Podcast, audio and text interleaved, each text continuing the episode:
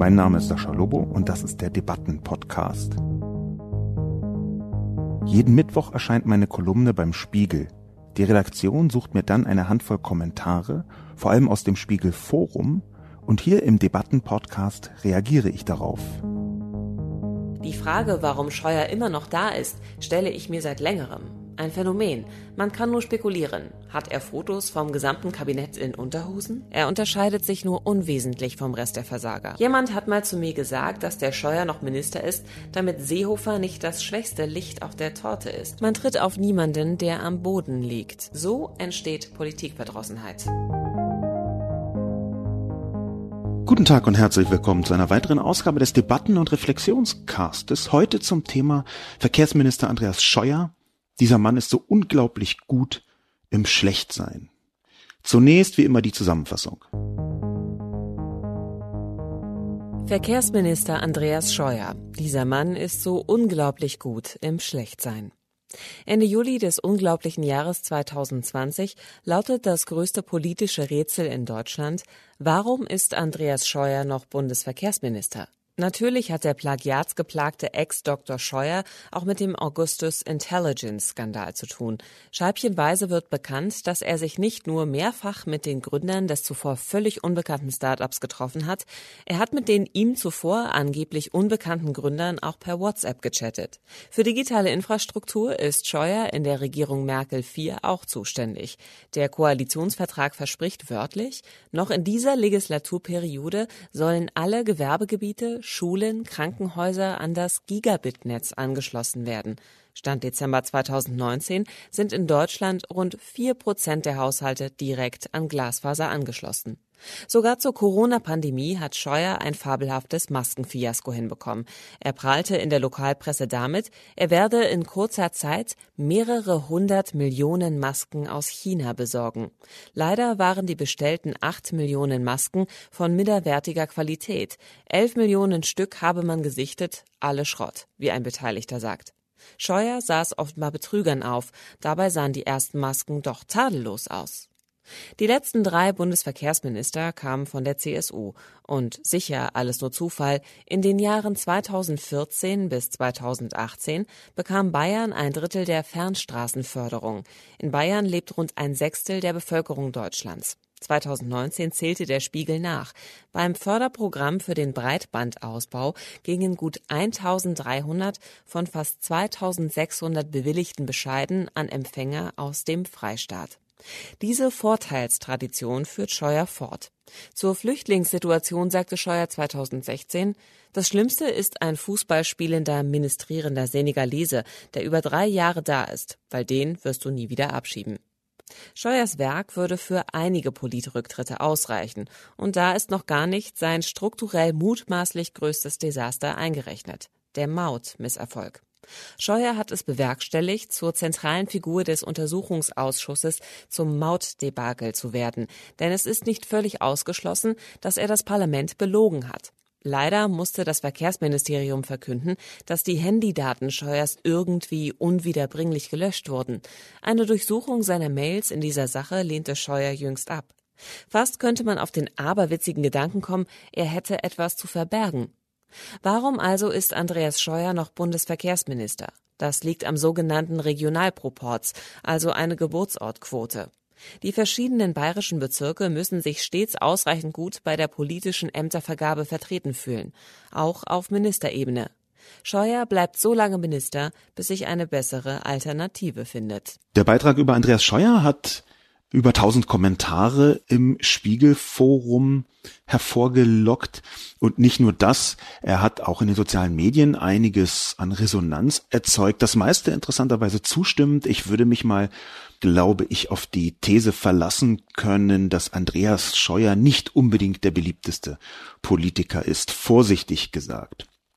Woran das im Detail liegt, darüber kann man, glaube ich, ähm, lange diskutieren. Ich denke, es hängt zum einen mit seiner Art zusammen und zum anderen, dass eine gewisse Unfähigkeit, die man so inzwischen nicht nur in der Presse unterstellt, sondern auch einfach so in der täglichen Bewertung, wenn man sich für Politik interessiert, ist eine gewisse Unfähigkeit so präsent ist von Andreas Scheuer, dass Maut Debakel tatsächlich.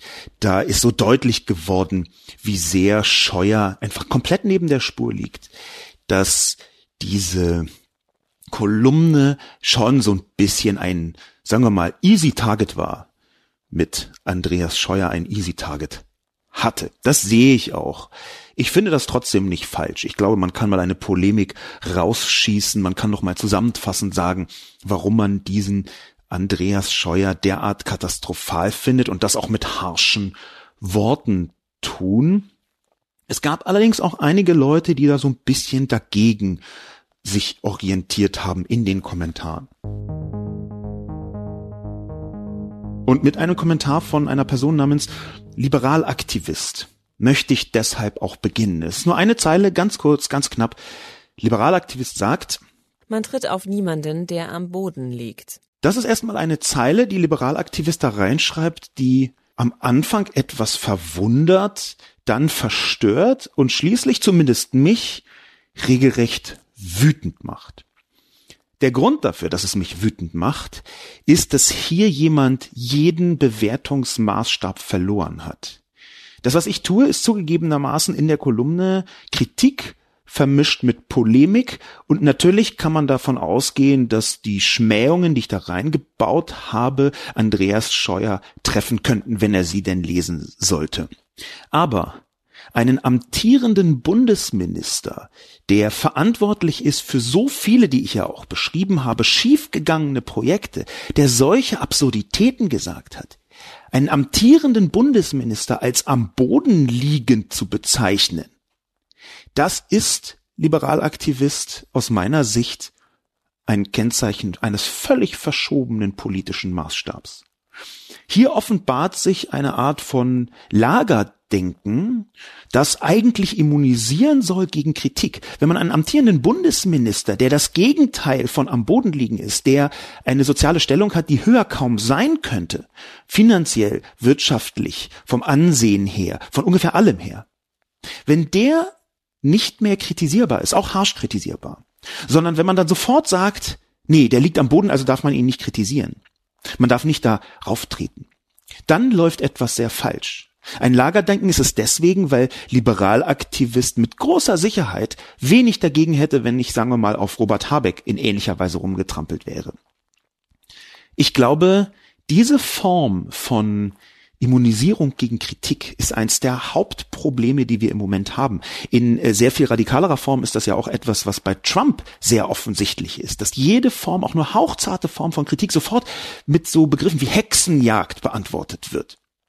Man tritt auf niemanden, der am Boden liegt. Das ist keine akzeptable Antwort auf eine auch noch so harsche Kritik an einem Bundesminister, weil der einfach nicht am Boden liegt. Ein Bundesminister liegt ab Werk nicht am Boden, jedenfalls wenn er nicht massive, öffentlich erkennbare, private oder soziale Probleme hat. Das kann dann natürlich sein. Das wäre dann aber für mich eher ein Grund, gar nicht darüber zu schreiben. Ich glaube persönlich, dass diese Frage, wie man mit Kritik umgeht, zu den essentiellen Fragen in einer liberalen Demokratie gehört. Und zwar jetzt nicht als auf einer persönlichen Ebene, sondern auf einer politischen Ebene. Wir sehen das ja nicht nur an Trump, wir sehen das auch an Orban, wir sehen das an vielen rechten, ähm, rechtsextremen Politikerinnen und Politikern, wir sehen das in Autokratien, wir sehen das bei Putin, wir sehen das in Polen. Schlüssel dazu, wie und warum Unterdrückung zum Beispiel von der Presse stattfindet, generell von der Meinungsfreiheit, ist immer, wie geht man mit Kritik um? Und zwar immer dann, wenn man Macht hat. Kritik an jemandem, der keine Macht hat, ist natürlich sehr viel einfacher. Aber wenn man Macht hat, wie geht man dann mit Kritik um, die an einem geübt wird? Das ist für mich einer der wichtigsten Schlüssel, wie liberale Demokratien funktionieren. Das ist jetzt auch überhaupt kein, keine Neuigkeit oder kein Geheimnis. Im Gegenteil. Ich glaube, das ist der Kern von Pressefreiheit. Das ist der Kern von einer Debatte, die zwingend zu einer liberalen Demokratie gehört. Dass man keine Angst haben muss, Meinungsfreiheit zum Beispiel auch daran angrenzend, dass man keine Angst haben muss, etwas zu äußern, wofür man dann Probleme bekommt, wenn sich das innerhalb eines bestimmten Rahmens bewegt. Wie groß dieser Rahmen ist, welcher Rahmen, da sind wir definitiv mitten in einer gar nicht so unkomplizierten Diskussion. Denn natürlich würden auch solche Leute wie Orban oder Trump behaupten, nein, große Meinungsfreiheit, aber hier sind die Grenzen, das ist jetzt schon Verleumdung oder das, das hier ist, das geht schon weit darüber hinaus. Aber ich glaube nicht, dass dieser gesamten und auch wirklich komplexen Diskussion dass der ein Gefallen getan ist, wenn man mit Kriterien wie Liberalaktivist um sich wirft, nämlich am Boden liegt. Das, was Liberalaktivist mutmaßlich meint mit am Boden liegt, ist, dass schon ganz schön viele Artikel erschienen sind, die Scheuer kritisieren. Aber wie geht das dann? Das wäre eine Frage, die ich gar nicht beantwortet haben möchte. Aber wie geht es dann, dass man jemanden, der wirklich ganz viel Unfug macht, kritisieren kann, ohne dass die schiere Zahl der Kritiken irgendwann dazu führt, dass jemand wie Liberalaktivist sagt, oder er liegt am Boden, jetzt sollte man ihn nicht mehr kritisieren. Ich glaube eben schon, und das ist ziemlich essentiell, dass wir kritisieren müssen als Korrektiv der Politik und auch kritisieren in einer sehr harschen Weise. Ich glaube übrigens, dass das für sehr viel mehr Leute gilt als nur für die amtierenden Regierungsmitglieder oder die Opposition oder die professionelle Politik insgesamt. Ich glaube zum Beispiel, dass auch harsche Kritik an Leuten, die eine bestimmte Form von öffentlicher Macht haben, dass die ziemlich essentiell ist. Und diese öffentliche Macht, die ist speziell auch in Zeiten von sozialen Medien gar nicht mehr so leicht zu greifen. Jemand, der sagen wir mal zwei Millionen Follower hat, jemand wie sagen wir mal Jan Böhmermann, der über zwei Millionen Follower auf Twitter hat und eine mediale Macht hat. Ich glaube, dass man solche Leute auch harsch kritisieren können muss, weil sie eine bestimmte Form von öffentlich einsetzbarer Macht haben. Und ich sehe relativ deutlich auch an mir selber, dass dieser Anspruch, den ich habe, manchmal gar nicht so leicht zu erfüllen ist. Auch ich habe ja darüber, dass ich medial präsent bin, dass ich ein paar hunderttausend äh, Twitter-Follower habe, dass ich beim Spiegel schreiben darf regelmäßig, habe eine gewisse öffentliche Macht. Das kann man so empfinden. Ich würde das auch ganz klar so benennen wollen, weil eine Deutungshoheit, zum Beispiel wenn man im Spiegel etwas schreibt, durchaus eine Form der Macht ist. Und Deutungshoheit ergibt sich über die Reichweite und die Relevanz des Mediums. Daraus ergibt sich nicht nur eine Verantwortung, sondern für mich eben auch die geradezu Verpflichtung, eine bestimmte Form von Kritik, auch harscher Kritik, auszuhalten. Das ist nicht ganz leicht, auch hier Grenzen zu finden. Wo fängt dann zum Beispiel Hetze an und wo hört harsche Kritik auf? Das ist aus der eigenen Perspektive von innen immer ganz klar und von außen ist es immer ganz unklar. Die Frage nämlich, ob das jetzt schon drüber ist bei dieser Kritik, die beantwortet man naturgemäß bei sich selbst immer sehr viel leichter anders als bei anderen. Ich habe mir für mich selber angewöhnt, dass ich erst einmal schaue, gibt es da einen tatsächlich wahren Kern?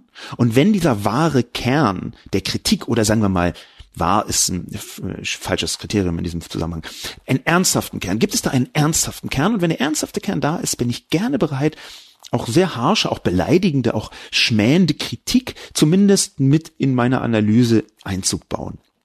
Der Punkt, wo ich Liberalaktivist verstehen kann, und das ist vielleicht die Ambivalenz daran, ist, dass ab einem bestimmten Punkt eine Art Lawine einsetzen kann, die man als unfair empfinden kann.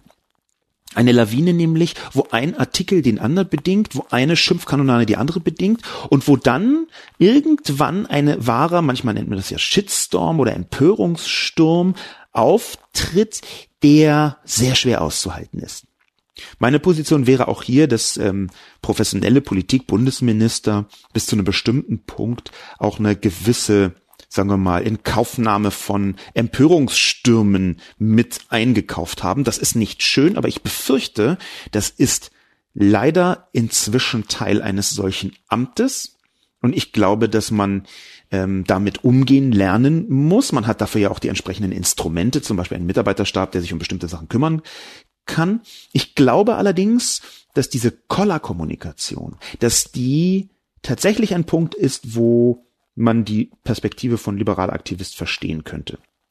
Nämlich zu sagen, okay, wenn das kippt von einer harschen, polemischen Kritik in eine massenhafte Boshaftigkeit, dann kann es problematisch werden. Interessanterweise sehe ich das von außen eher problematisch als von innen. Also wenn das mir passiert, und das ist mir schon passiert, dann denke ich, ja, okay, shit, dann ähm, gehe ich jetzt ein paar Stunden aus dem Internet, wird schon hinhauen. Wenn das jemand anderen trifft, der mir zum Beispiel am Herzen liegt oder den ich mag, dann kann ich das nicht so einfach ignorieren. Dann sehe ich, oh, hier sind Mechanismen in Gang, die sehr belastend sind. Da versuche ich mal was dagegen zu tun. Insofern ist Liberalaktivist vielleicht einfach jemand, der diese ganze Kritik schon als Shitstorm wahrnimmt und zwar in einer nicht mehr hinnehmbaren Kategorie und der eine große Empathie mit Andreas Scheuer hat und ihm sich zumindest politisch nahestehend fühlt. Das muss es ja irgendwie auch geben.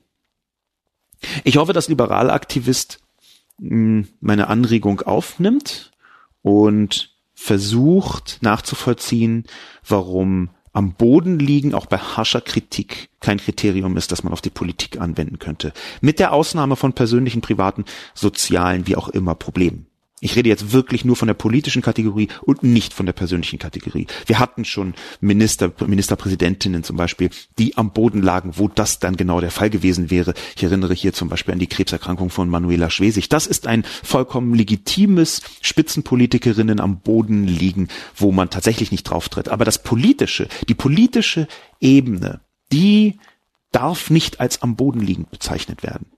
Das ist Kritikimmunisierung, die die Vorbereitung davon ist, gar nicht mehr kritisieren zu können, jedenfalls nicht mehr als zweimal pro Woche. Ein anderer Kommentar, der mich umgetrieben hat, stammt von Vera. Und er hat nicht nur mich umgetrieben, sondern auch verschiedene Menschen im Spiegelforum selbst. Vera schreibt zu Scheuer, er unterscheidet sich nur unwesentlich vom Rest der Versager. Bumm. Das ist aber ein Knall, den Vera hier unternimmt. Dieser Knall, nämlich meine harsche Polemik an Andreas Scheuer umzudeuten in eine Generalpolemik gegenüber der Politik. Das habe ich als höchst problematisch betrachtet. Und ich bin damit, glaube ich, nicht alleine, denn Norbert hat direkt auf Vera geantwortet und geschrieben, Stimmt, Deutschland ist ja eine Art Failed State. Hier funktioniert aber auch gar nichts. Sarkasmus ist in den sozialen Medien anders als im täglichen Leben manchmal die Würze, die man braucht, um bestimmte Situationen überhaupt handeln zu können und in den meisten Fällen aber ein Zeichen der Schwäche und der Knalldackelhaftigkeit. Ganz klassischer Sarkasmus ist eher ein Ausweis der Hilflosigkeit als wirklich der Souveränität. Die Ausnahme, von der ich gesprochen habe, hier vorgetragen von Norbert. Denn natürlich ist dieses Sarkastische, was Norbert hier reinbringt, mehr oder weniger fast die einzig mögliche Kurzantwort auf Vera. Dass Andreas Scheuer sich nur unwesentlich vom Rest der Versager unterscheidet, das ist aus meiner Sicht die Vorbereitung der Abkehr von der liberalen Demokratie. Und das ist jetzt eine große Unterstellung. Ich möchte sie deswegen ausführen. Und ich möchte auch ausdrücklich sagen, dass das aus meiner Sicht in diese Richtung zeigt und nicht deckungsgleich ist. Vera könnte vielleicht, wenn sie das länger ausgeführt hätte, noch andere Punkte anbringen, die diese These stützen. Aber erstmal steht das für sich alleine und es steht unter einem polemischen Andreas Scheuer Artikel, den man so über keine andere Ministerin und Minister und auch nicht über die Bundeskanzlerin schreiben könnte. Vera schreibt nämlich, dass eigentlich die ganze Bagage, eigentlich sogar die gesamte Politik für den Senkel ist. Versager. Versagt. Diese Generalverdammung der demokratischen Politik. Wir haben immerhin zwei Volksparteien, benutzen wir mal diesen Begriff aus den 90er Jahren nochmal. Wir haben zwei Volksparteien, die im Moment an der Regierung sind und die sich doch stets bemühen, das Beste, na, das ist ein bisschen zu böse, das ist wieder sarkastisch, aber die doch wirklich einigermaßen es geschafft haben, zum Beispiel Deutschland durch die Pandemie zu führen mit einer überraschend großen hm, Erfolgsdichte. Also die Punkte, die diese Regierung geschafft hat, während der Pandemie hm, nicht falsch zu machen, die sind zahlreich. Das alles als Versager zu bezeichnen, das ist für mich eben nicht mehr Kritik an der Regierung, sondern das ist für mich schon eine Abkehr von der Regierungsform selbst. Das ist für mich schon, wenn man so undifferenziert rangeht, eigentlich die Vorbereitung davon, dass eigentlich hier mal endlich so ein starker Mann durchgreifen soll. Ich weiß, dass es eine Unterstellung ist, aber es ist eine Unterstellung, die basiert auf einer Vielzahl von Kommentaren, die ich analysiert habe in sozialen Medien, wo insbesondere von der rechten, aber ausdrücklich auch von der linken Seite mehrfach die liberale Demokratie und die große Koalition beziehungsweise die verschiedenen möglichen Koalitionen der bürgerlichen Parteien in einen großen Sack gesteckt worden sind und für unfähig erklärt worden sind. Und dieses für unfähig erklären, das hängt sehr eng damit zusammen, dass eine Autoritätssehnsucht in vielen Menschen wohnt. Gerade dieses Versager, in einem Moment, wo, wie Norbert komplett richtig angemerkt hat, Deutschland das Gegenteil eines Failed State ist. Es gibt hier viele Probleme. Es gibt zum Beispiel in Behörden eine Vielzahl von Rechtsextremen. Und mit Vielzahl meine ich zu viele in erster Linie. Wir haben zum Beispiel in Deutschland ein großes Problem mit Investitionsmechaniken, sowohl vom Staat wie auch der Privatwirtschaft. Wir haben Digitalisierungsprobleme. Wir haben Integrationsprobleme. Wir haben Rassismusprobleme. Wir haben Rechtsterrorismusprobleme. Wir haben eine Vielzahl von Schwierigkeiten von Wohnraumknappheit und so weiter und so fort. Aber es sind Schwierigkeiten auf einem Niveau, die sich, dass sich 99 Prozent der anderen Staaten der Welt wünschen. Und zwar buchstäblich wünschen. Vielleicht mit der Ausnahme von ein paar skandinavischen Ländern, der Schweiz, Uruguay, Neuseeland, Australien, Hongkong, Singapur, Teilen von Afrika und naja, nee, ich möchte jetzt nicht zu weit übertreiben und meinen das alles vergecken. Es ist einfach in der Tat so, dass Deutschland das Gegenteil von einem Failed State ist. Und wenn man, wie Vera, eine derartige Verdammnis da reinschreibt, dann ist man entweder wirklich wahnsinnig wütend, das ist legitim, da kann man mal was schreiben, was ein bisschen drüber ist, oder man sehnt sich wirklich nach einer autoritäreren Herrschaftsform.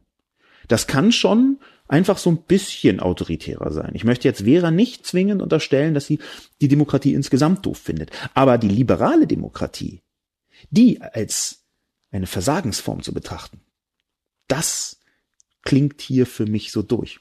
Wenn ich vorher gesagt habe, das ist nicht auf der rechten Seite, sondern auch auf der linken Seite so, dann ist das eine Beobachtung, die ich gemacht habe mit Leuten, die zum Beispiel behaupten, die Bundesrepublik wäre gar keine echte Demokratie.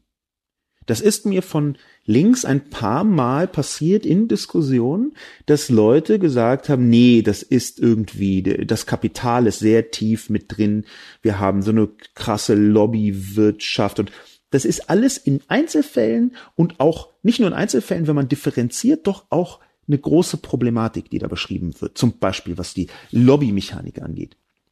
Aber trotzdem leben wir in einer funktionierenden Demokratie.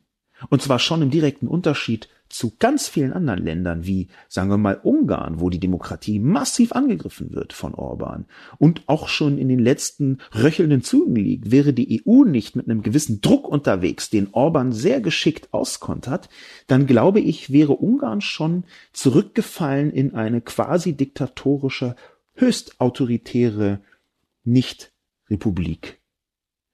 In Polen ist das ganz ähnlich. Vielleicht noch nicht ganz so weit, aber wenn wir davon hören, dass in Polen Menschenrechte zum Beispiel von Homosexuellen, von Transpersonen, von andersgeschlechtlichen Menschen, von nicht eindeutig sich cis heteropositionierenden Menschen. Wenn diese Menschenrechte so mit Füßen getreten werden, wie diese anti-homosexuellen Zonen, die in Polen ausgerufen werden, und die Regierung das sogar noch stützt oder zumindest nicht aktiv bekämpft, dann ist das natürlich eine Abkehr von der liberalen Demokratie, ganz eindeutig. Der Kontext, der da stattfindet, der ist für mich deswegen so interessant, weil die Debatte, die Vera hier, glaube ich, eingebaut hat in ihre kurze Zeile, weil die Debatte davon, wie organisieren wir eigentlich Gesellschaft in Zukunft, weil die genau hier so eine Wasserscheide hat. Die einen wollen strukturell in eine homogene Gesellschaft reindenken. Ich möchte jetzt das nicht zu bösartig unterstellen. Der Begriff homogene Gesellschaft ist tatsächlich einer, der rechte und extrem rechte Weltbilder mit beinhaltet. Und das möchte ich hier nicht unterstellen. Aber dieser Gedanke, dass es eigentlich eine Art Leitkultur gibt und dieser homogene Gesellschaftsgedanke quasi in der Mitte steht und dann alle anderen gruppieren sich da so ran und können sich entweder assimilieren oder sollen die Schnauze halten und nicht auffallen. Diese autoritäre Sichtweise von Gesellschaft, das ist nämlich nicht nur Politik, sondern von Gesellschaft, ist die eine Seite der Wasserscheide. Und die andere Seite der Wasserscheide, die ist eine ziemlich offensive Liberalisierung im gesellschaftlichen Sinn wenn ich so rumgeritten bin auf der liberalen Demokratie bei Vera, dann ist das nicht nur ein Aspekt der Demokratie, sondern auch der Liberalität. Und ich meine hier Liberalität im Sinne von der fantastischen Philosophin, der Wiener Philosophin Isolde Karim. Isolde Karim hat geschrieben, das Buch habe ich schon 62,8 Mal in diesem Podcast angepriesen, ich und die anderen. Und dieses Buch umreißt, wie sich die Gesellschaft weiterentwickelt hat, wie die Sichtbarkeit nicht nur in sozialen Medien, sondern auch auf der Straße von Andersartigkeit dazu beigetragen hat, dass Menschen auf einmal denken, sie seien in der mehr, in der ein, in der Minderheit, die sich über Jahrzehnte in der Mehrzahl geglaubt haben. Zum Beispiel. Eine offene, eine freie, eine diverse und auch eine multikulturelle Gesellschaft. Das ist die andere Seite dieser Wasserscheide. Und ich befürchte halt, das ist gar nicht so leicht, das in rechts und links zu teilen, weil es, das ist vielen aufgefallen, in letzter Zeit eine ganze Reihe von Bemühungen, auch auf der linken oder zumindest sich für links haltenden Seite gibt, diese, ja, nationale Einheit zumindest mitzudenken. Wir sehen, wie zum Beispiel die Kommunisten in Frankreich auffällig lange zu wenig hatten gegen die Rechtsextreme, gegen die Rechte. Wir sehen, wie zum Beispiel einzelne Figuren in der Linkspartei immer wieder Sätze sagen, ich nenne hier zum Beispiel mit Namen Sarah Wagenknecht, die durchaus eine gewisse Resonanzfähigkeit auf der rechten Seite mitbringen. Und wo ich sagen würde, weil Sarah Wagenknecht eine sehr kluge Frau ist, dass das absichtlich ist. Ganz eindeutig hat das schon vor langer Zeit einmal Oscar Lafontaine, den ich für einen ausgemachten Knalldackel halte, gesagt, nämlich als er von Fremdarbeitern sprach, gegen die man sich abgrenzen müsse. Also in einem abwertenden Sinn sprach Oskar Lafontaine von Fremdarbeitern bei einer Rede. Und solche Begrifflichkeiten, die sollen in bestimmten Querfrontkontexten, in bestimmten rechten Kontexten so ein bisschen Nachhall äh, erzeugen. Da möchte man einfach so ein bisschen dieses etwas homogenere Gefühl beschwören. Gut, ich bin jetzt von einem einseitigen Kommentar von Vera vielleicht ein bisschen over-escalated, also ein bisschen übereskaliert bis in eine politische Richtung, die Vera vielleicht gar nicht mehr hat. Ähm, das kann tatsächlich sein, dass sie einfach kurz wütend war und gesagt hat, scheiße Versagen. Es gibt ja auch viel Versagen.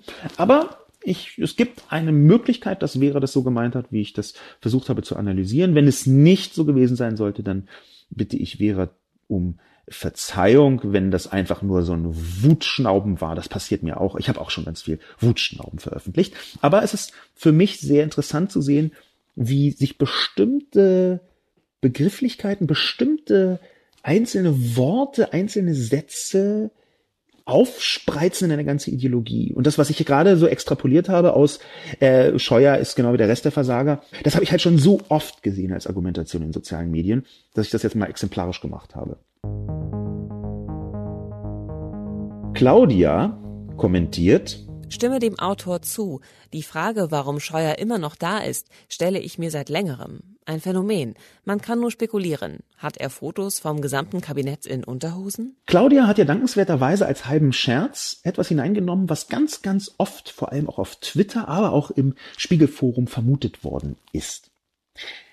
Nämlich, dass Andreas Scheuer ein Druckmittel habe und irgendwie die andere Politik erpressen würde. Das ist ja das Fotos vom gesamten Kabinett in Unterhosen, dass man so Kompromat hat. Ja, Kompromat, ein Begriff, der aus der Geheimdienstecke kommt und so eine, so eine halbe Scherzhaftigkeit im Netz entwickelt hat. Kompromat bedeutet, dass man Informationen hat oder Beweise hat über Personen, um sie unter Druck setzen zu können. Also eine Vorform der Erpressung. Manchmal ist das ja gar keine explizite Erpressung, sondern nur die Andeutung davon oder so leichte Unwohlseinswellen, die man damit erzeugen könnte.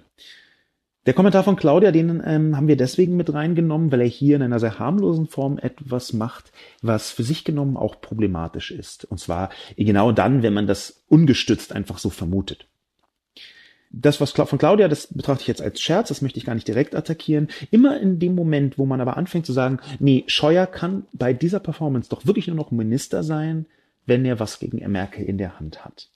Dann konstruiert man aus dem Nichts, mit Hilfe von so Knalldackelbegrifflichkeiten wie cui bono, dann konstruiert man aus dem Nichts eine Erpressbarkeit, eine Verschwörung, die aus meiner Sicht sehr schädlich ist für die Politik in der liberalen Demokratie. Und das hängt damit zusammen, dass wenn man davon ausgeht, dass alle Politiker erpressbar sind, dann konstruiert man automatisch eine dunkle Landschaft von Hintermännern. Das ist eine Grundlage für die Verschwörungstheorie und übrigens auch für bestimmte Formen des Antisemitismus in dem Moment, wo man sagt, alle sind erpressbar, alle haben Dreck am Stecken, deswegen gibt es Leute, die Strippen ziehen im Hintergrund und die wahre Macht haben. Das ist das Narrativ, was dahinter steht. Und das ist ein Narrativ, was, wie gesagt, sehr leicht ins Antisemitische kippen kann. Sogar ein Klassiker des Antisemitismus. Der Jude, der dahinter die Fäden zieht als Marionettenspieler, der eigentliche Machthaber. Solche Erzählungen die grenzen halt direkt an, an das, was Claudia hier wirklich nochmal ausdrücklich gesagt, nur als Scherz formuliert hat und die deswegen auch problematisch sind, wenn sie nicht als Scherz gemeint sind. Und sie waren einige Male nicht als Scherz gemeint. Es gibt Leute, die ganz im Brustton der Überzeugung gesagt haben, die einzige Chance, dass so eine Volltrottel wie Andreas Scheuer noch an der Macht ist, ist, weil er gegen Horst Seehofer oder gegen Angela Merkel oder gegen beide etwas in der Hand hat. Er weiß etwas, was die verbrochen haben. Die Selbstverständlichkeit, mit der man annimmt, dass Angela Merkel erpressbar sei, die halte ich für demokratiegefährdend. Und ich wehre mich überhaupt nicht dagegen, tief und tiefer zu stochern im Övre der Politik, um zu schauen, ob da tatsächlich etwas ist, was sie theoretisch erpressbar machen würde. Es gab schon Erpressungen innerhalb der Politik, es gab schon Unterdrucksetzungen innerhalb der Politik, es gab im 20. Jahrhundert eine ganze Vielzahl eine regelrechte Reihe von Menschen, die zum Beispiel von Edgar J. Hoover erpresst worden sind, einem der größten Kompromatsammler des 20. Jahrhunderts, der das auch politisch instrumentalisiert hat, der das wirklich getan hat, um seine Behörde groß zu machen, wenn man da der jüngsten Geschichtsschreibung vertrauen möchte, wie ich das tue. Wir sehen hier aber, dass die Grundannahme, alle Politiker seien erpressbar, ein Einfallstor dafür ist, um plausible Gründe für Verschwörungstheorien herzustellen. Deswegen möchte ich dazu aufrufen, damit sehr vorsichtig zu sein. Und eben nicht ab Werk anzunehmen, ja, Angela Merkel ist ja sowieso erpressbar. Das heißt nicht, dass man nicht kritisieren soll. Das heißt, dass man mit Gründen kritisieren soll, mit Argumenten kritisieren soll, mit konkreten Fakten oder zumindest mit qualifizierten Vermutungen kritisieren soll. Mir gerät das übrigens manchmal auf die Metaebene gesprungen, etwas unter den Tisch, dass qualifizierte Vermutungen ein sehr wichtiger Punkt sind, auch im Journalismus. Der, qualifizierte Vermutungen treten auf viele verschiedene Arten und Weisen ein. Zum Beispiel immer dann, wenn man so Formulierungen liest, wie man konnte im Ministerium hören oder dem Hörensagen nach, dem Vernehmen nach hat Olaf Scholz eine Hafermilch getrunken. Also diese Formulierung, wo klar ist, okay, hier habe ich eine Quelle aus dem Haus und das sind natürlich zunächst qualifizierte Vermutungen, weil man hier eine Aussage einer unbekannten Person oder einer Person, deren, äh, deren ähm, Namen man nicht ver veröffentlichen darf, folgt und das weiter transportiert. Die qualifizierte Vermutung ist zunächst etwas Gutes, wenn sie im Rahmen einer bestimmten Qualifiziertheit stattfindet. Das sind so ganz klassische Mechaniken des Journalismus. Ab wann kann man etwas in die Öffentlichkeit bringen und ab wann nicht. Insofern ist das die qualifizierte Vermutung sehr wesentlich. Das hier aber, Fotos vom gesamten Kabinett in Unterhosen, das ist der Scherz. Der Nicht-Scherz, der muss sie erpressen. der hat was gegen die Hand. Das ist keine qualifizierte Vermutung. Warum? Weil gar nicht die Argumentation dahinter steht, sondern das Ziel, auf das man hinaus möchte. Das Argument ist nicht, ich habe XY beobachtet und das könnte für Erpressung sorgen, sondern ich habe ABC beobachtet und kann es mir nur so erklären, dass erpresst wird. Das eine ist induktiv und das andere ist deduktiv, würde ich jetzt mal so daher behaupten, nämlich, dass man einmal davon ausgeht, ich weiß etwas und extrapoliere daraus und das andere ist, ich weiß etwas oder glaube etwas zu wissen und kann es mir nur so erklären, so reverse engineeren gewissermaßen. Und das ist die Vorstufe zur Verschwörungstheorie. Leider ist es eine Vorstufe, die einem ganz schnell passiert. Mir auch. Mir passiert es leider manchmal auch. Dass ich merke, okay, ich kann mir im Moment nur das so erklären.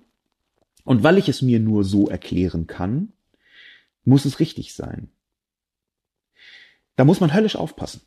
Aber zum Beispiel auch in der Zeit, wo ich sehr viel über die von Snowden offenbarten Überwachungsmechaniken geschrieben habe, ist mir häufig passiert, dass ich sowas reingebracht habe. Das kann ich mir jetzt nur so erklären. Also das ist eine Vorstufe von einer bestimmten Form der Verschwörung. Ich glaube, das ist mir damals ein paar Mal passiert und ich glaube, das ist gar nicht so gut. Vielleicht arbeite ich irgendwann mal meine Artikel daraufhin durch, von 2013 bis 2014. Die sind ja jetzt auch schon ausreichend alt, dass ich so tun kann, als hätte ich die fast gar nicht geschrieben. Also vielleicht arbeite ich die irgendwann mal durch und schaue mir genau an, was ist davon eigentlich noch haltbar, was ist davon eigentlich noch tragbar. Vielleicht aber auch einfach nicht. Carina kommt mit dem nächsten Kommentar um die Ecke. Carina prangert den Stammtischhorizont der bayerischen Manager an. Das mit dem Regionalproports ist interessant, das wusste ich in der Tat nicht. Aber es passt natürlich in die anachronistischen, beratungsresistenten C-Strukturen hinein. Dieses Tandemfahren von CDU und CSU ist in jedem Fall nicht gut, weil es Bayerns Sonderstellung zementiert. Disclaimer Bajuwaren und Deutschland nun mal mehr ist als nur Bayern. Andy B. Scheuert ist für mich die fleischgewordene Karikatur einer Managerkaste, die uns aus den 90ern noch heimsucht. Sie haben einen MBA oder irgendein anderes bezahlbares Stück Papier, das ihnen eine Art Bildung bescheinigt und denken, sie haben verstanden, wie die Dinge funktionieren ohne selbst mal irgendwas auf die Beine gestellt zu haben.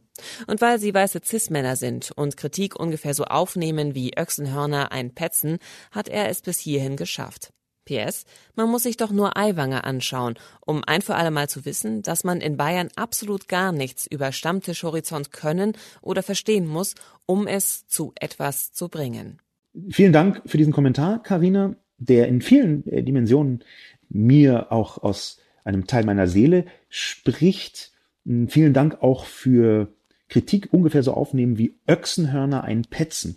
Das habe ich noch nie gehört. Ich weiß nicht, was das ist. Und ich habe es ganz bewusst nicht gegoogelt, sondern habe ein bisschen vor mich hin fantasiert, was es sein könnte. Ich bin auf nichts Konkretes gekommen, aber Öchsenhörner könnte natürlich, das steht da tatsächlich genau so, einfach aus Versehen ein Ö am Anfang von Ochsenhörner sein und ein Petzen, ich weiß auch nicht, was es ist. Also jedenfalls, ich bin immer sehr dankbar für solche regionalen, in diesem Fall wohl bajuwarischen Familiarismen, die so ein bisschen als Begriff die deutsche Sprache so wunderschön aufweiten. Und obwohl ich diesen Begriff so toll finde, werde ich ihn einfach auch weiterhin nicht googeln und auch nicht, ich möchte nicht rausfinden, ob es Ochsenhörner heißt oder tatsächlich Öchsenhörner. Ich möchte das nicht wissen. Ich möchte weiter denken können, es gibt in Bayern Öchsenhörner und Petzen. Danke, Karina, aber eben nicht nur dafür, sondern eben auch auf einer anderen Ebene. Nämlich zum Beispiel Aiwanger. Aiwanger, der Chef der Freien Wähler, ist aus meiner Sicht aufgefallen in den letzten Monaten, Jahren, seit er in der Regierung ist, in Bayern mit der CSU zusammen, mit einer so großen Zahl von total torfnasigen Kommentaren, von wirklich gruseligen, auch in vielen Dimensionen schlichten Einsichten, dass wenn Aiwanger sowas sagt, wie ja also, wenn die AfD, dann red ich mal mit denen. Ich paraphrasiere das jetzt. Da werde ich aber mit denen schimpfen bei der AfD. Wenn Aiwanger also so etwas sagt, so als würde man mit den AfD-Leuten nur mal vernünftig reden müssen, die ordentlich mal auf den Topf setzen, jetzt mal so richtig mal ernsthaft sein, Und dann würde es schon funktionieren. Wenn also jemand so etwas sagt, dann disqualifiziert er sich aus meiner Sicht für jede Form von sinnvoller Politik außerhalb des eigenen Bauchgefühls. Ich glaube, Hubert Aiwanger ist ein Bauchgefühls, Bauchgefühlspolitiker. Das heißt, er glaubt, ein Bauchgefühl für das Bauchgefühl der Menschen zu haben. Ich glaube tatsächlich, dass die Freien Wähler eine wichtige Funktion erfüllen. Ich glaube, dass die Freien Wähler der AfD ziemlich viele Stimmen geklaut haben, weil die Freien Wähler in Bayern so ein bisschen die Geschmacksrichtung, wir sind schon ziemlich bayerisch und nicht einverstanden mit denen da oben mitbringen und aus diesem Pool schöpft in Bayern zumindest doch auch deutlich die AfD. Ich bin den Freien Wählern und in gewisser Weise auch Aiwanger dankbar, dass sie die AfD schwächer gemacht haben. Aber das heißt ja nicht, dass ich nicht Aiwanger auch heftig kritisieren kann und möchte. In diesem Fall fällt mir zu Aiwanger und seiner Überzeugung jetzt mit, äh jetzt, also wenn ich dann mal mit der AfD rede, dann sehen sie aber ein, was sie alles falsch machen. Da fällt mir ein Tweet ein. Es ist ein sehr alter Tweet und leider finde ich das Original nicht mehr. Das, ich glaube, es ist von 2008, dieser Tweet, und bezieht sich auf eine Zeit, als im Iran Ahmadinejad ähm, eine Vielzahl von Dingen unternommen hat, um die restliche Welt zu verstören, zu erzürnen. Und in dieser Zeit hat jemand getwittert, und wenn ich mal mit Ahmadinejad rede, das ist einfach nur eine Zeile, die eine bestimmte Haltung zeigt, nämlich Leute, ihr habt es bisher nicht richtig gemacht. Wie wäre es denn, wenn ich jetzt mal mit ihm rede? So ein bisschen was Elterliches. Alle anderen sind Kinder und jetzt kommt der Papa und redet mal ernsthaft Tacheles und dann werden sie es schon einsehen. Ich glaube, dass diese Form von Eiwangerhaftigkeit genau das ist, was ähm, hier von Carina beschrieben wird. Das ist genau Stammtischhorizont. Ich glaube allerdings nicht, dass das A komplett ausschließlich Bayern-typisch ist. Wir haben in Bayern auch viele Politikerinnen und Politiker, die wirklich etwas können, auch übrigens quer durch die Parteien.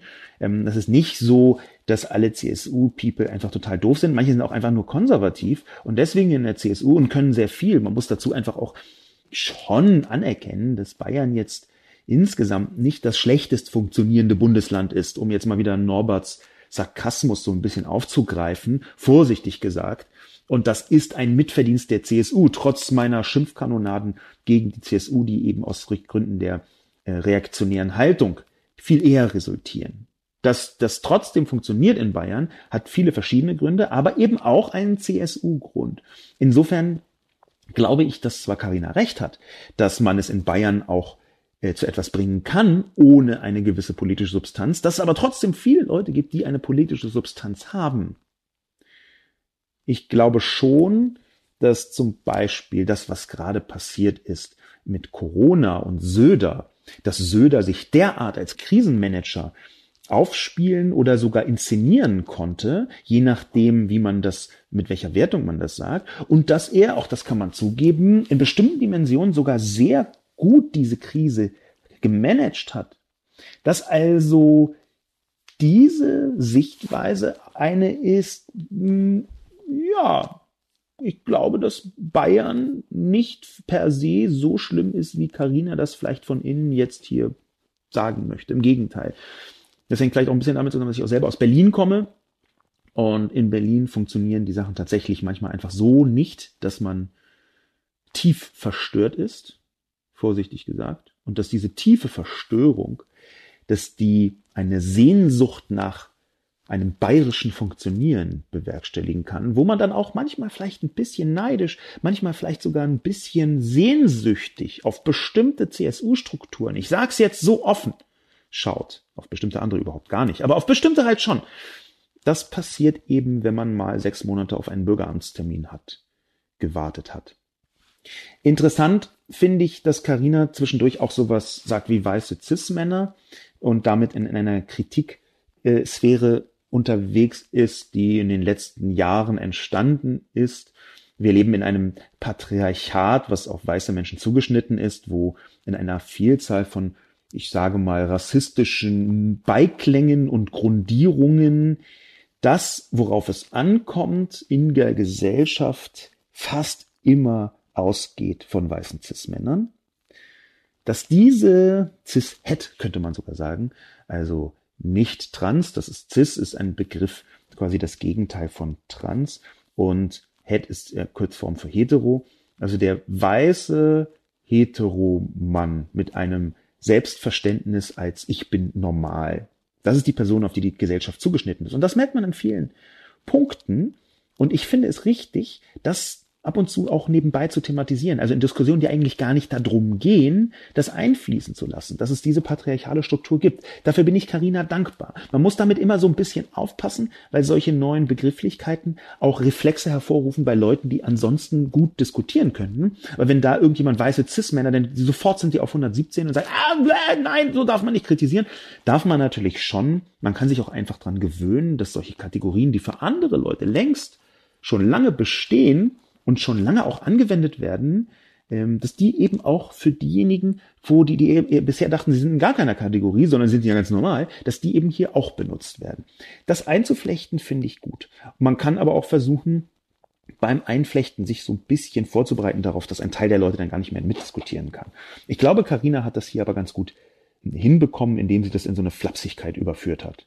Ja, mit den Öchsenhörnern und den Petzen, da kann man ihr einfach auch nicht mehr in keiner Weise böse sein die anachronistischen und beratungsresistenten C-Strukturen, die Karina anspricht, das ist in der Tat etwas, was man auch differenziert betrachten kann. Anachronistisch, ja, okay. Oh, ich unterstelle mal eine gewisse Progressivität bei Carina, sonst würde sie sowas wie auch weiße Cis-Männer tendenziell eher nicht sagen in dem Kommentar. Und wenn sie progressiv ist, dann ist es ganz leicht, ich bin auch progressiv, ganz leicht klassische Konservative als anachronistisch zu empfinden. Man hat dann immer den Eindruck, na ja, die sind einfach noch nicht auf der Höhe der Zeit. Ja, die Konservativen. Und natürlich stimmt es auch bis zu einem bestimmten Punkt. Ich habe ja mal dieses, ähm, ich glaube, man kann das so sagen, die, dieses kleine Wort, diese kleines, ein kleines geflügeltes Wörtchen habe ich mir mal ausgedacht, ähm, nämlich das konservativ zu sein bedeutet, sich so lange gegen den Fortschritt zu wehren, bis man vergessen hat, warum oder gegen neue Entwicklungen zu wehren, bis man vergessen hat, warum. Und da liegt natürlich genau diese Form von Anachronismus drin. Insofern bin ich da strukturell auf Karinas Seite. Es ist aber eben auch so, dass nicht alles, was so ein bisschen bremst und ein bisschen vorsichtiger und ein bisschen bewahrender rangeht an die Gesellschaft, gleich immer anachronistisch sein muss.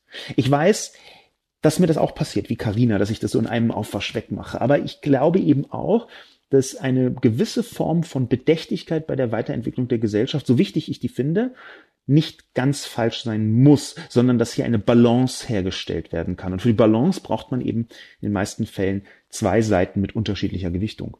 Beratungsresistenz, auch das ist etwas, das kann man differenziert sehen. Beratungsresistenz heißt nämlich manchmal auch, dass man entscheidet, weil man ein Gespür hat für die Situation, dass sich nicht mehr fassen lässt in beraterische oder sagen wir mal wissenschaftliche Kriterien. Das ist gar nicht so leicht, das auseinander zu klamüsern, was ich damit meine. Beratungsresistenz ist natürlich, wenn man einfach immer entscheidet, egal was, sagen wir mal, irgendwelche Leute, die es besser wissen, besser beruflich besser wissen, irgendwelche Wissenschaftlerinnen sagen. Das ist so Beratungsresistenz. Und dann gibt es aber auch diese Mechanik, dass die Politik die Verantwortung hat und deswegen entscheidet, weil sie die Verantwortung hat, auf Basis, aber eben nicht deckungsgleich mit bestimmten Erkenntnissen aus der Beratung, im weitesten Sinn Beratung hier. Insofern kann es ein Kennzeichen sein von verantwortungsvoller Politik, in bestimmten Situationen eine gewisse Beratungsresistenz mitzubringen. Das darf nicht ausufern, aber dass man in bestimmten Situationen sagt, ja, hier haben wir Berater A, B, C, D, E, F, G und die sagen alle, wir sollen jetzt nach links, aber ich sehe, nein, wir fahren doch geradeaus. Und zwar weil. Ich versuche jetzt, wie man vielleicht merkt, so ein bisschen Karina etwas entgegenzusetzen, weil wir ansonsten vergleichsweise ähnliche Perspektiven auf die Welt haben. Ich glaube allerdings, dass hier das, was Karina im Kern sagt, schon auch stimmt. Der große Vorteil von Andreas Scheuer ist, dass er ein Mann ist in der CSU, dass er einigermaßen plaudern kann. Ich würde ihn fast als Dampfplauderling betrachten wollen und dass er eine gewisse Medienfähigkeit mitbringt und damit Leute beeindruckt in seinem Wahlkreis, da hat auch regelmäßig über 50 Prozent, die so ein bisschen denken, ach, das ist der unser Andi. Dieser Vorteil, der hat sehr viel mit weißen Cis-Männertum zu tun. Insofern gehe ich jetzt zum nächsten Kommentar, weil der von Carina mir auch vielleicht so ein bisschen zu aus der Seele spricht, als dass hier eine Reibung entstehen kann. Alhena fragt sich, ob man nicht die Kommunikationsdaten von Politikerinnen speichern könne. Hallo, Herr Lobo. Ich bin jetzt in Sachen Datensicherheit nicht besonders beschlagen. Daher folgende möglicherweise naive Frage. Wäre es nicht gut, eine Art Daten-Blackbox für Politiker in Ämtern zu etablieren? Also jedwede Kommunikation im Amt, Handydaten, E-Mails unantastbar zu archivieren? Löschung erfolgt nach ein paar Jahren. Zugriff nur bei Verdacht auf Korruption oder ähnlichem. Wenn Politiker nach Vorratsdatenspeicherung rufen, sollten sie bei sich selbst anfangen, oder? Würde bestimmt für mehr Vertrauen bei der Bevölkerung sorgen, vielleicht auch zu etwas besonnenerem Agieren. Das ist von Alhena eine sehr interessante Frage. Und vor allem ist sie eine Frage, die in anderen Teilen der Welt schon beantwortet worden ist. Die Frage ist deswegen interessant, weil sie leicht scheint, aber schwer ist. Das kommt gar nicht so oft vor, dass Fragen ganz leicht scheinen und dann schwer ist. Vielleicht kommt es auch doch oft vor, das fühlt sich bloß für mich anders an. Aber es gibt zum Beispiel in den Vereinigten Staaten die Verpflichtung für Regierungsmitglieder, ihre Mail-Kommunikation zu archivieren. Das ist eine Verpflichtung, und diese Verpflichtung, die hängt genau mit einer Nachvollziehbarkeit von Verantwortlichkeiten zusammen. Deswegen ist das auch so schwierig, deswegen wurde es auch so viel diskutiert, als Hillary Clinton dann private Mails benutzt hat, weil die eben nicht archiviert werden und da man so ein bisschen am offiziellen, offiziösen vorbei operieren kann. Das haben äh, jetzt in der Regierung Trump auch verschiedene Mitglieder gemacht. Das ist eine häufige Praxis, leider, genau weil man darum weiß, dass diese Kommunikation gespeichert und archiviert wird politisch, dann eben privat zu kommunizieren. Diese Frage also, die ist in anderen Teilen der Welt schon geklärt worden. Und jetzt muss man, glaube ich, abwägen. Und zwar abwägen, was ist für eine Demokratie wichtiger? Das eine ist, dass es für, für die Politik Schutzräume geben muss der Nichtbeobachtung. Denn natürlich ist in dem Moment, wo es eine Art Vorratsdatenspeicherung für die Politik geht, sofort eine behördliche Kontrolle möglich von der Politik, zum Beispiel von Parlamentarierinnen und Parlamentariern. Und das ist etwas, was speziell in Deutschland, aber eigentlich in liberalen Demokratien insgesamt ab Werk hochproblematisch ist. Politik, demokratische Politik, demokratische gewählte Politik braucht auch einen Schutzraum der Nichtbeobachtetheit. Diese Schutzräume können aber natürlich auch missbraucht werden. Die Missbrauchsmöglichkeit von Schutzräumen und von auch äh, rechtlich zugesicherten äh, äh, Räumen, die ist ein wiederkehrendes Phänomen in der liberalen Demokratie. Wir haben sowas wie die Unverletzlichkeit der Wohnung. Das bedeutet, es gibt, kommen ganz viele Fälle vor, wo man schon ahnt, oh, da läuft was Schlimmes in der Wohnung, aber trotzdem ist die so wichtig als Gut und als Recht der Unverletzlichkeit, dass man hier jetzt nicht einfach sagen kann, hier, guten Tag Polizei, wir haben keinen Durchsuchungsbefehl, aber wir gehen trotzdem einfach rein, weil das geht äh, zwar mit Gefahr im Verzug dann halt wieder doch, aber dafür braucht man eben rechtliche Handhaben, Schutzräume in der Demokratie. Extrem wichtig, hängt sehr eng mit verschiedenen Rechten, auch mit Grundrechten zusammen und ist nochmal doppelt potenziert bei der gewählten Politik. Zum Beispiel Parlamentsangehörigen. Und diese gewählte Politik, da würde ich jetzt gerne eine Diskussion führen im Sinne von Alhena, wie schlimm ist das in dem Moment, wenn wir zumindest einen theoretischen Zugriff auf diese Kommunikation hätten? Ich bin ja kein Fan der Vorratsdatenspeicherung, sondern ganz im Gegenteil, jemand, der die Vorratsdatenspeicherung schon heftig bekämpft hat.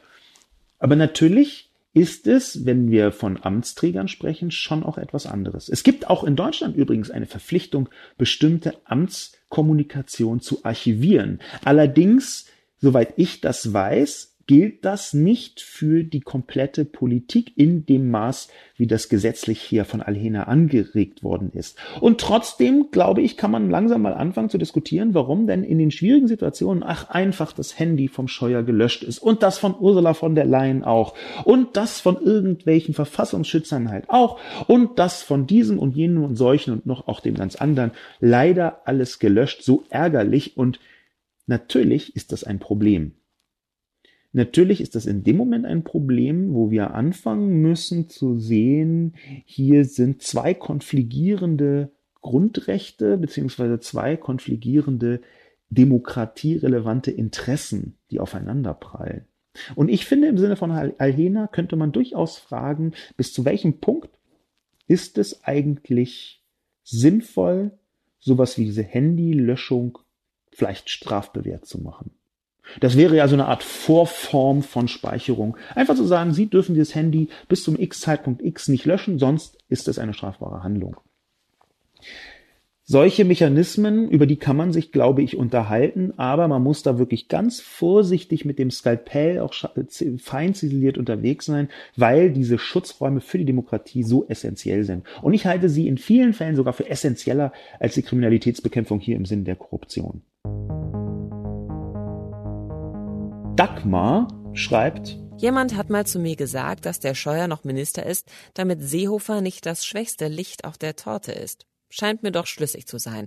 Davon abgesehen fand ich den Satz von Frau Merkel, Herr Scheuer macht einen guten Job, als Schlag ins Gesicht jedes ehrlichen Steuerzahlers. So entsteht Politikverdrossenheit. Dagmars Kommentar ist auf zwei Ebenen sehr interessant. Die erste Ebene ist zwar eine, sagen wir mal, recht volksnah formulierte, aber doch zumindest bedenkenswerte. Nämlich, sagt Dagmar, dass Scheuer Minister ist, damit Seehofer nicht das schwächste Licht auf der Torte ist. Dass quasi man jemanden da vorne stehen hat, der so sehr Fettnäpfchenmagnet ist, der so sehr die Kritik auf sich zieht, dass für die anderen nicht mehr so viel übrig bleibt.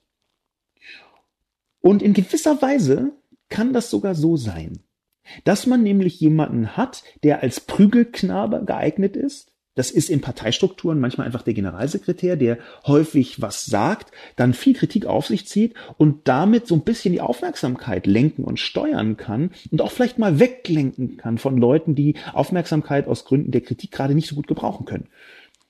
Das kann also schon ein bisschen in die Richtung gehen, dass Seehofer den Scheuer ganz bewusst damit eingesetzt hat, als er noch Parteichef war, das ist ja inzwischen Söder, aber da ist hier das Seehofer als ähm, Parteichef damals gedacht hat, naja, der Scheuer ist so unbeliebt und er macht so viel Unfug, der ist so generalsekretärig, der war ja mal Generalsekretär der CSU, wenn ich mich richtig erinnere, der ist so generalsekretärig, auch sogar noch im Amt, dass der eine Vielzahl von Hass auf sich zieht und auch die meisten Kritiken, dann kriege ich nicht so viel ab halte ich nicht für eine völlig unplausible Theorie, weil Seehofer ein Politfuchs ist, der mit solchen Bandagen mutmaßlich kämpft. Das ist jetzt eine qualifizierte Vermutung, beziehungsweise eigentlich vielleicht ist es sogar eine Grenze zwischen qualifizierter Vermutung und ich kann es mir nicht anders erklären. Ich habe das jetzt einfach trotzdem mal mit hineingenommen, aus dem einfachen Grund, weil ich glaube, dass Scheuer sehr gut umgehen kann mit diesen Beschimpfungen. Ich glaube, der ist halt so ein aalglatter Typ, den das nicht weiter anficht. Und doch, der hat schon als Generalsekretär sich das alles angehört. Der hat einfach weitergemacht. Der wurde überführt, dass er Unfug getrieben hat. Er hat sich als Opfer inszeniert, was die Doktorarbeit angeht. Er hat, so ist es offenbar geschehen, ähm, nicht ganz rechtskonform einen Doktortitel geführt, den er irgendwo, ich glaube, in Prag so halb gemacht und halb zugedingst bekommen hat. Ganz schwierige, aus meiner Sicht, Geradezu schmierlappige Aktion, den Doktortitel trägt er nicht mehr und unverdrossen scheuert er weiter seine Tageswerke runter. Der hält sehr viel aus. Das ist das Positive, was man über Scheuer sagen kann. Der kriegt eins um andere Mal öffentlich in die Fresse, der kriegt eine Vielzahl von Schrotladungen publizistischer Natur in die Schnauze und macht weiter, unverdrossen und so weiter. Den ficht gar nichts an. So scheint es jedenfalls. Man steckt natürlich jetzt nicht in Scheuer drin, hoffe ich, aber der Punkt ist schon, hier ist jemand so eine Art Schmutzfang für den ganzen, so würde es Seehofer wahrscheinlich sehen, Schmutz, der auf der CSU rumtrampelnderweise ausgekippt wird von den bösen Medien. Ich übertreibe etwas. Dass Dagmar gleichzeitig etwas, der zweite interessante Punkt gesagt hat, was tatsächlich schwierig ist von Angela Merkel, das möchte ich nicht verschweigen. Im Gegenteil, wenn Frau Merkel sowas sagt wie Herr Scheuer macht einen guten Job, dann ist das tatsächlich etwas, wo Politikverdrossenheit entstehen kann. Herr Scheuer macht einen guten Job ist eine Formulierung, die, wenn sie in dieser Form von Frau Merkel tatsächlich gefallen ist, und ich glaube mich auch daran zu erinnern, es lässt sich wörtlich nicht mehr für mich äh, recherchieren, aber die Richtung habe ich so deutlich vor Augen. Wir tun jetzt einen Moment so, als hätte Frau Merkel definitiv etwas Ähnliches gesagt, hat sie so, glaube ich, auch. Herr Scheuer macht einen guten Job. Natürlich ist das, gerade wenn wir vom Maut reden, etwas, wo Frau Merkel ganz offensichtlich die Unwahrheit sagt. Unwahrheit in einem Sinne von, das ist nicht ein guter Job, womit Scheuer in der Öffentlichkeit steht. Das ist Schönrederei. Das ist keine Lüge im klassischen Sinn. Es ist die Unwahrheit, weil die Wahrheit wäre, dass Herr Scheuer ein völlig verquastes, verknacktes, verdackeltes CSU-Projekt, nämlich die Maut, dann auch noch höchst selbst auf der Zielgeraden gegen die Wand gefahren hat. Und dann aber auch noch sagt, wir exportieren das nach Europa.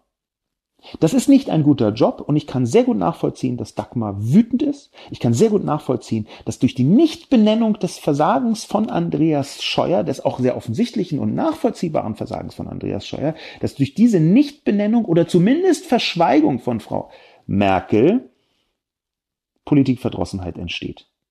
Frau Merkel hätte jetzt nicht unbedingt sagen möchten, dass Herr Scheuer einen guten Job macht. Sie hätte, sie ist eine sehr kluge Frau, sie hätte sehr viele Formulierungen finden können, die nicht in diese Richtung gehen und die trotzdem noch akzeptabel machen, dass er weiter Minister ist. Sie könnte natürlich nicht sagen, Herr, Scheuer ist ein miserabler Minister, dann müsste sie ihn entlassen. Aber sie könnte zum Beispiel sagen, Herr Scheuer hat mein Vertrauen, dass er das richtig hinbekommen wird. Auch so ein bisschen mit Zukunft. Ne? Also hinbekommen wird. Heißt übersetzt, er hat es noch gar nicht hinbekommen, er arbeitet noch dran. Und wenn er Vertrauen hat, dann ist es auch so eine Verantwortungsübertragung an Scheuer. So könnte sie das formuliert haben. Aber hat sie nicht. Sie hat stattdessen gesagt, macht sie einen guten Job, paraphrasiert. Ich kann Dagmar gut verstehen. Und ich werde aus diesem gut Verstehen von Dagmar definitiv weiterhin auf Andreas Scheuer rumhacken. Und zwar hauptsächlich deswegen, weil ich über so viele einzelne Dinge, die er gemacht hat, verdrossen bin. Verdrossen, weil hier ein Potenzial nicht genutzt wird. Und zwar speziell bei meinem Lieblingsgebiet digitale Infrastruktur, weil hier ein Potenzial nicht genutzt wird, was hätte benutzt, genutzt werden müssen. Scheuer ist auch deswegen für mich ein schwarzer Dorn im Auge, weil die digitale Infrastruktur, deren Herr er ist, immer noch so schlecht ist. Immer noch so katastrophal schlecht. Immer noch so schlimm in Deutschland. Es ist einfach immer noch so, dass man mitten in Berlin, in der Bundeshauptstadt mittendrin, irgendwo auf einmal Edge hat mit den beiden größten Anbietern in Deutschland. Es ist immer noch so, dass man rausfährt 500 Meter aus Berlin und offline ist. Es ist immer noch so, dass es ganz viele Gegenden gibt in Deutschland, die kein vernünftiges Breitband haben. Und mit vernünftigem Breitband meine ich jetzt nicht ein Mbit, übrigens die Definition bis vor wenigen Jahren des Bundeswirtschaftsministeriums von Breitband. Das muss man sich mal so zu Gemüte führen. Das alles macht mich so wütend, dass ich Dagmars Argument der Politikverdrossenheit weiter benutzen werde und weiter auf Scheuer rumhacken werde. Vielen Dank fürs Zuhören. Mein Name ist Sascha Lobo. Und bis zum nächsten Mal.